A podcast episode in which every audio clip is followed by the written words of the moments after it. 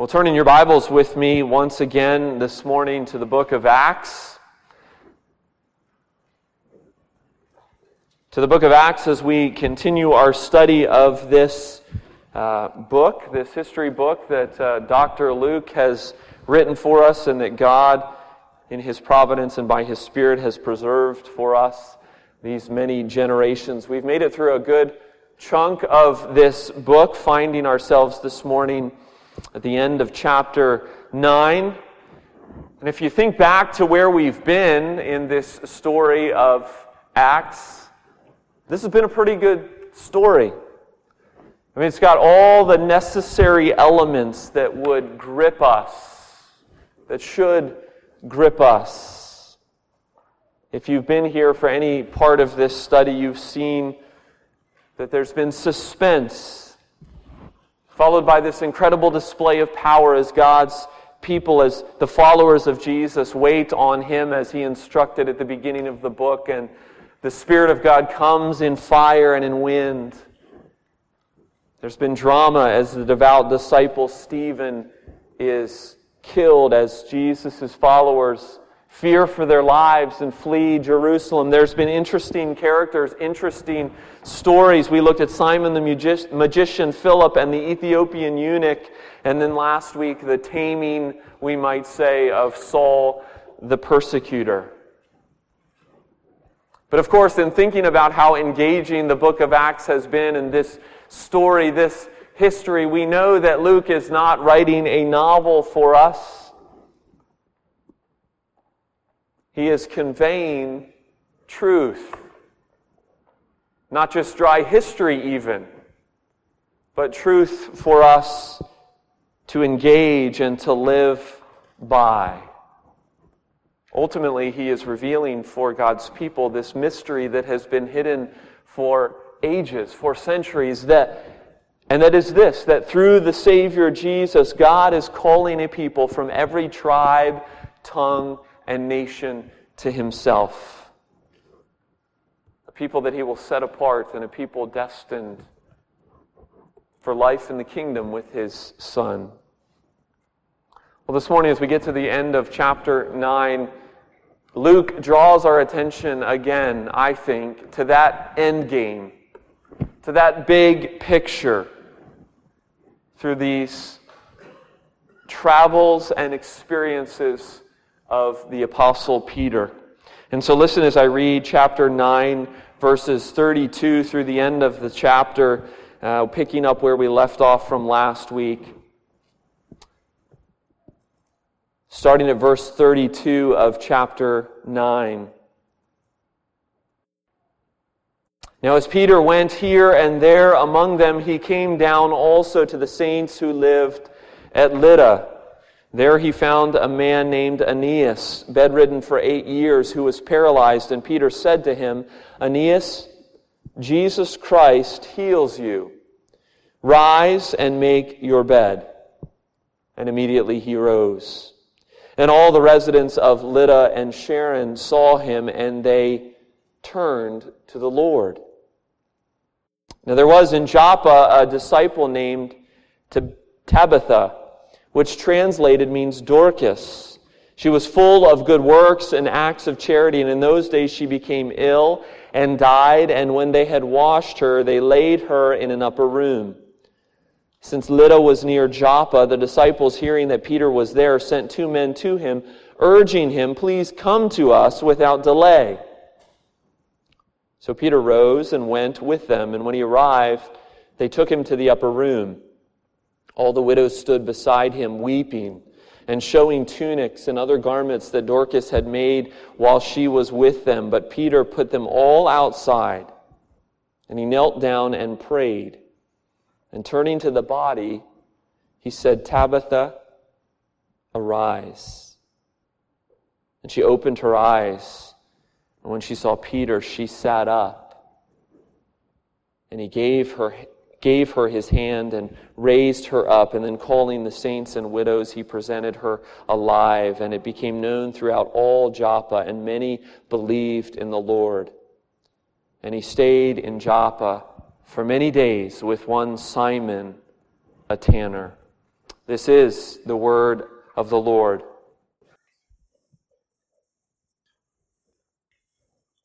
Well, being at the stage of life that I am, I don't go to a lot of movies uh, in the movie theater. But it seems like every time I do return to the movie theater, which is every so often with my kids, usually, it seems like, it seems like anyway, that there are more and more previews. That it takes longer to get to the actual movie. And I recognize that in some ways, previews are necessary. They're necessary to spread the buzz about new blockbusters that are headed our way. But I want to just tell you publicly, I don't like it.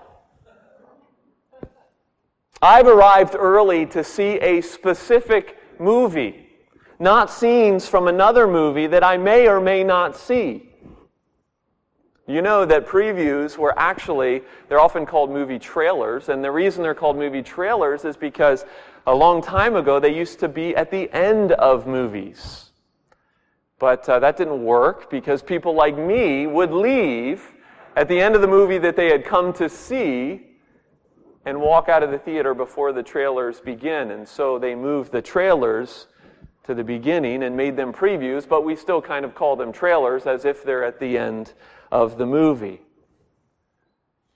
And then, how many movies have you gone to after seeing a trailer or seeing a preview, and all the good scenes and all the good moments in the movie were in the preview? I could have saved the $12. I could have saved the hour and 47 minutes that it took to watch the rest of the movie. You see, this whole trailer preview thing, I think, is out of hand. I mean, we've even got teaser trailers now, which is like the preview of the preview. And we, we don't even have trailers for just movies, but we have trailers for video games now. And we have trailers for even books out there. Well, that's my rant about trailers, about previews. Whether you like movie trailers, whether you like movie previews or not, this is for sure, certain, and I'll acknowledge this, is that they do build anticipation for what is to come. They do do that. These two stories before us today in Acts chapter 9 are not random events. Luke's just sitting there trying to remember what happened in the early church. Oh, yeah, that happened with Peter. These are not just random events so that we can say, Yay, Peter, and then move on. Now, these are not random acts of kindness, but these, we might say, are kingdom previews. They're kingdom preludes. They give us a glimpse of what's coming. They tell us what's happening now. And the way I want to go about this this morning as we think through these two miracles, these two events in the life of Peter, is to organize our understanding of what's happening here around just one truth. So, in a sense, we have just one point, but I want to dissect it in three different ways. Luke wants us, I think, to see some of the trees in these two stories, but more important than that, I think Luke wants us to see the forest, if you're familiar with that idiom. And the one truth that I want to pick apart for the next few minutes as we walk through this passage is this Jesus brings healing to the nations. Jesus brings healing to the nations. Now, let's talk about what I mean by that phrase, what God's Word means by that phrase, and unpack it little by little. First of all, just looking at the first two words of that phrase, Jesus brings. Jesus brings. As we come to this part of the book of Acts, there is another slight shift in focus. If you think back to the last few chapters, we've gone from Stephen to Saul to Philip to back to Saul and now to Peter, someone that we haven't heard from since before the account of Stephen. Luke has taken us all around the region surrounding Jerusalem to one, to show us the expanse of the gospel and God's kingdom and Jesus' kingdom and this movement that Jesus has created. And we'll get to that in a moment. But he also wants to remind us of the fact that all these guys doing all this different work in all these different places, that there's one thing that holds them all together, that gels them all together, and that is this it's not about them, it's about what Jesus is doing.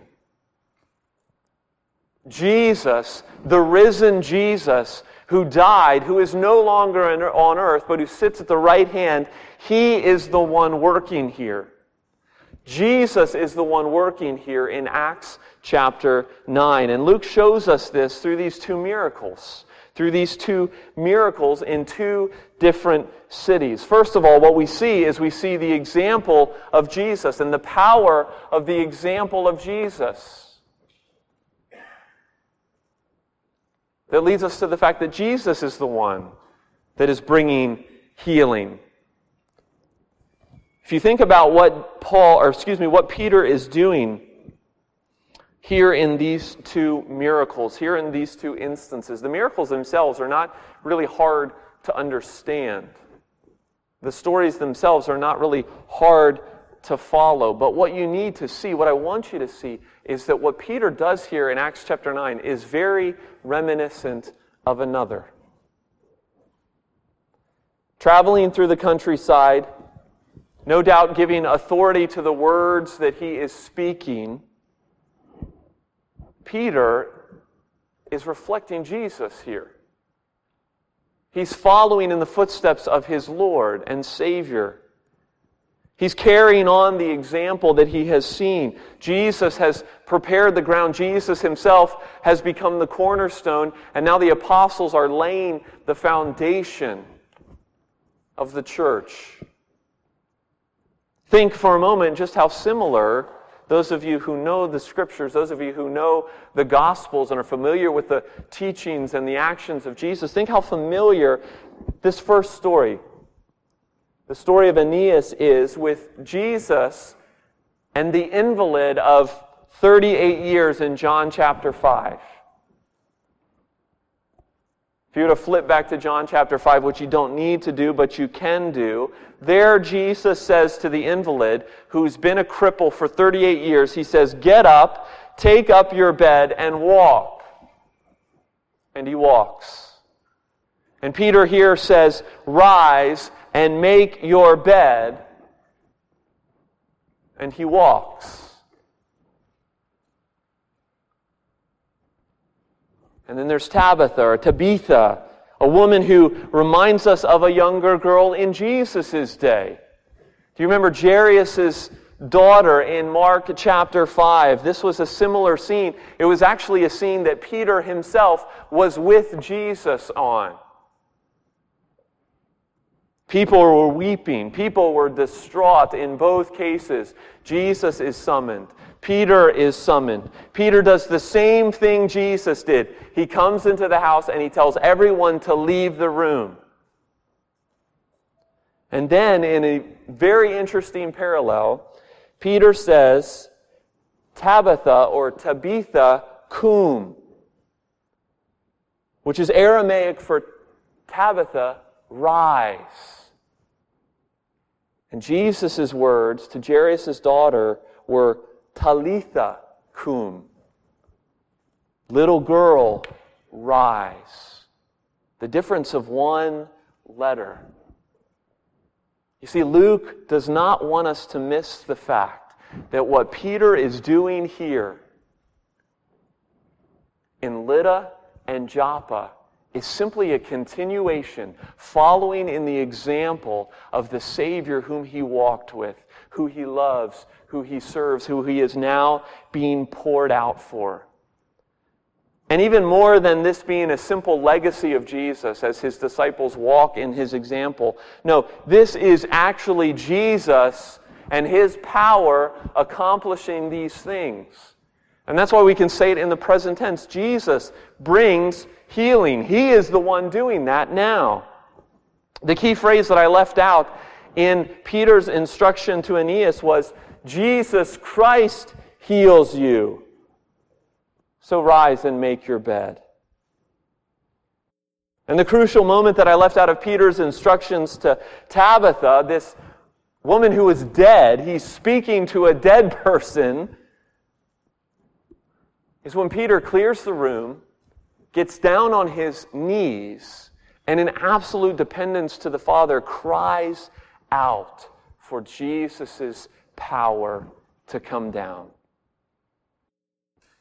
And what faith it must have taken for Peter to be assured that Jesus' power would come and raise this woman from the dead. You see, Jesus brings healing to the nations. And because it's Jesus, this first part of the phrase that we're looking at, because it's Jesus, the people turn not to Peter, they turn to the Lord, verse 35. They believe in the Lord, verse 32. And that reminds us of Acts chapter 3, verse 12, when Peter healed the lame beggar and he says, Why do you stare at us as if we did this? It's through faith in Jesus that this man has health. Peter wasn't interested in praise because he knew he deserved none. The point of these miracles was to point to Jesus, to Jesus' example, to Jesus' power. So that's the first phrase Jesus brings. But let's add another phrase Jesus brings healing. Jesus brings healing. Now, if we think about that word, if we just think about the word health, that's one of the fundamental concerns.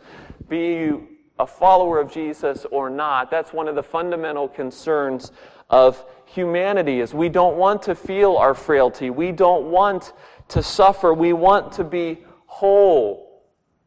You can't go one day in this nation without hearing the word health care. But there's something much more important going on in regards to healing than simply physical healing in the lives of two individuals in the ancient world.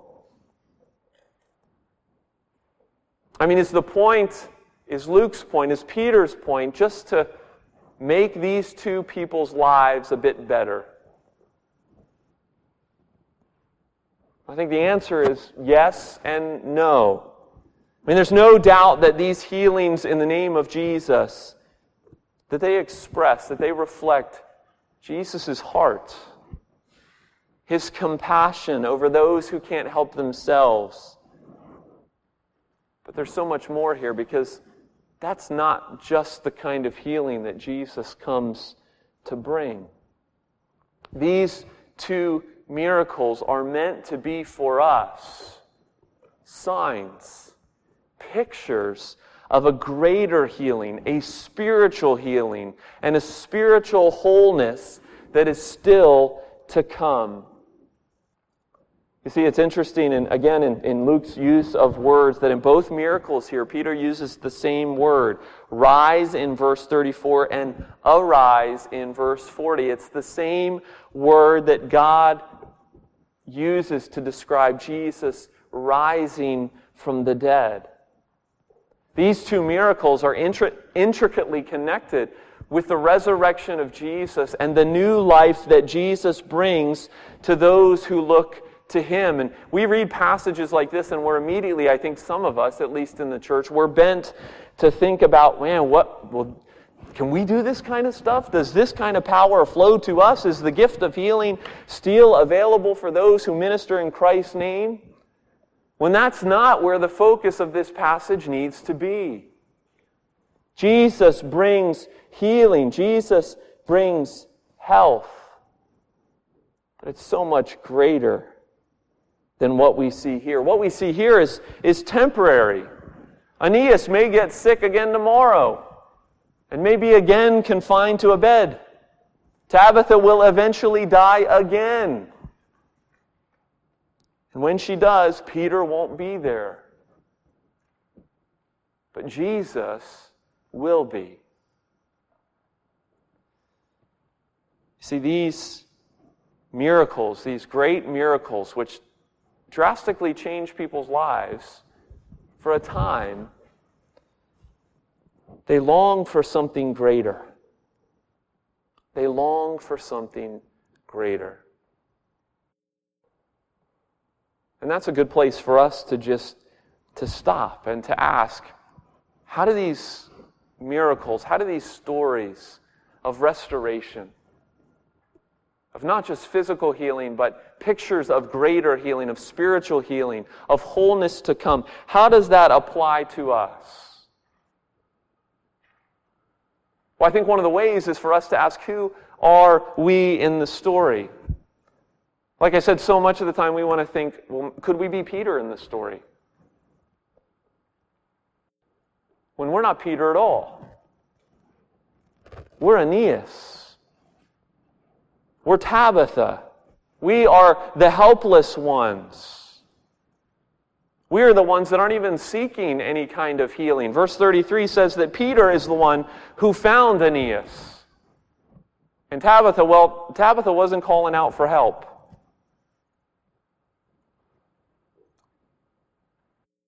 It's a reminder for us, friends, that that is just how God's grace has come to us.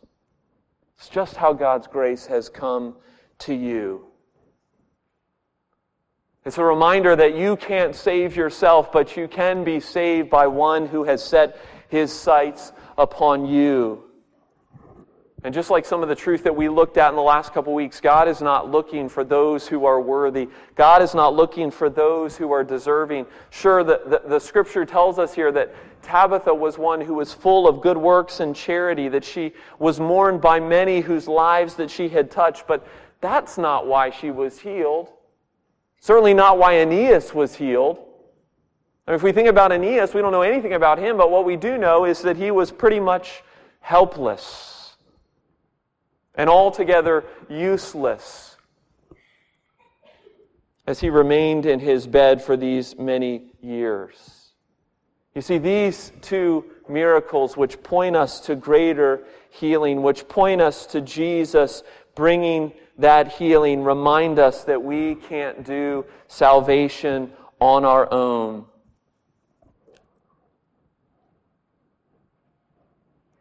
And it's not to say, don't hear me saying this morning that Jesus can't and won't physically heal us at times in ways that are contrary to natural science. I believe he does. I believe He does. He loves His children, He loves for them to feel whole. But the physical healing is not the end of the story here. It's just the beginning of the story. It's just the tip of the iceberg. See, these miracles this morning, as you hear them, as you digest God's word, they don't invite you to do anything.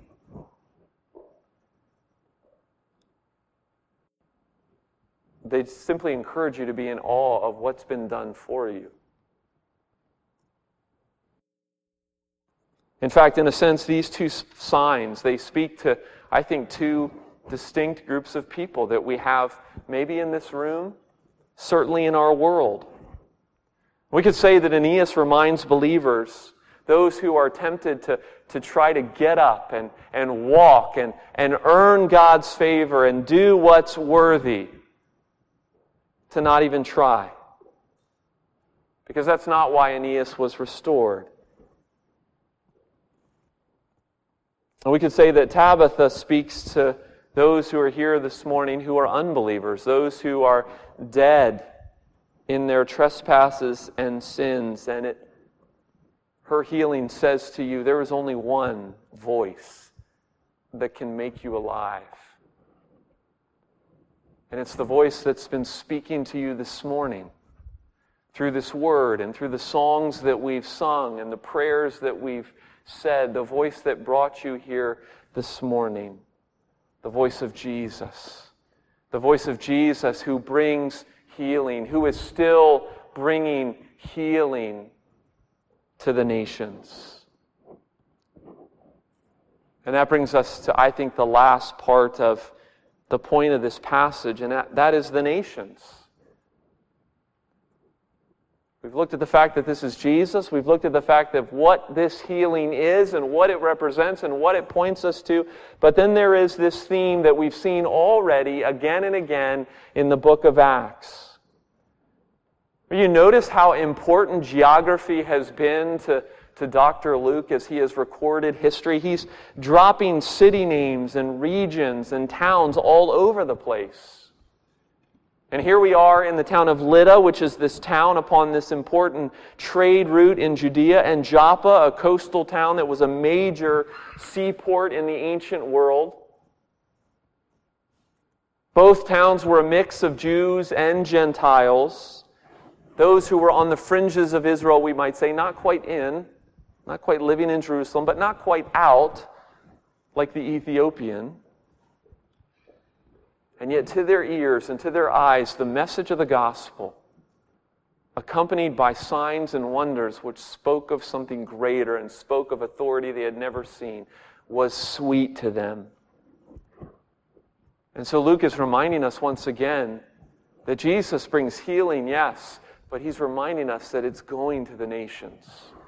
And it's rippling out Jerusalem, Judea, Samaria, to the ends of the earth. We've seen a glimpse of it all. And there's one guy that all these ripples are a bit of a struggle for. And it's the main character of this text this morning. You see, for Peter, this, this wasn't an easy pill to swallow. The fact that Jesus was bringing healing to the nations. As one commentator wrote, Peter, like many Jews before him and like him, were raised in an air of a strong, raised an air of a strong tradition of prejudice. It was just the air, the Jewish air that Peter breathed. Remember Jonah? How much he did not want to go to Nineveh, how much he despised their repentance. And now Peter is being taught, he's being primed, he's being prepared by Jesus himself as he does his work through him that there's something coming. You began in Jerusalem. Now here you are in this mixed in these mixed cities of Jew and Gentile. These cities that serve as a bridge of sorts for for his thinking because the fact of the matter is, next week, Peter's world is about to get rocked.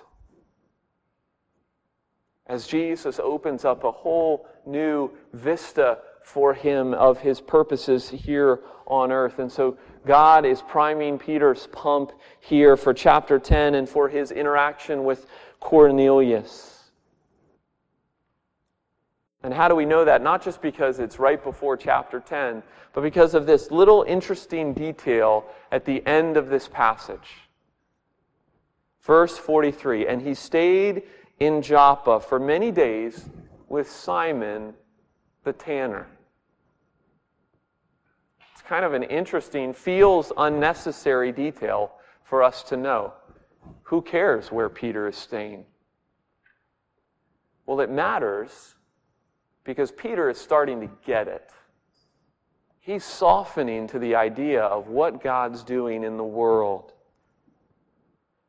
And the reason we know that is because Simon, the tanner, was unclean.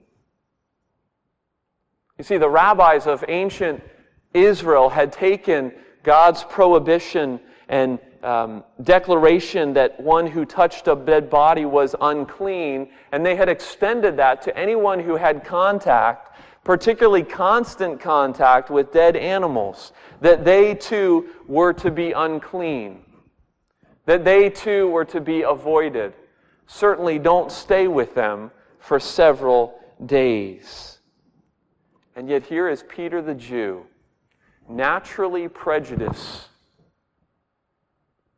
and God is working on his heart. God is softening his heart, getting the message across that Peter, I came to heal the nations. And I'm sure that this was simultaneously exciting, but probably mostly scary for Peter. And likely not one bit comfortable. And yet it's what the Lord called him to do. And it's a reminder for us that it's the calling that we have received as the church. To take this message that Jesus brings healing to the nations wherever he leads no matter how uncomfortable, no matter how outside our own thinking. I mean, Peter is really on the front lines here. And friends, followers of Jesus, church of Jesus, if you aren't on the front lines, if you're not taking your turn on the front lines, sure, you're, you're missing out on some of the wounds that are received there. But you're also missing out on the victories, on the glories, on the triumphs of His grace. You see, the message of Acts chapter 9, this is a kingdom preview that, that I like, that I want to see, that makes me long for more. I want to see that movie. I want to be part of that movie. I don't want to be just an extra. I want to be a full on actor and player. Because you know what? The king has come. And that means that the winter that has gripped our world and the winter that has gripped souls is thawing. And I know we all long for spring to come. And spring is coming. It's coming because Jesus brings healing to the nations. Let's pray. Heavenly Father, we thank you for such a compelling, wonderful vision of what you're doing in the world. Father, we're grateful that we have been like Aeneas and Tabitha, we've been called out of darkness into your marvelous light. We've been healed. We've been made whole.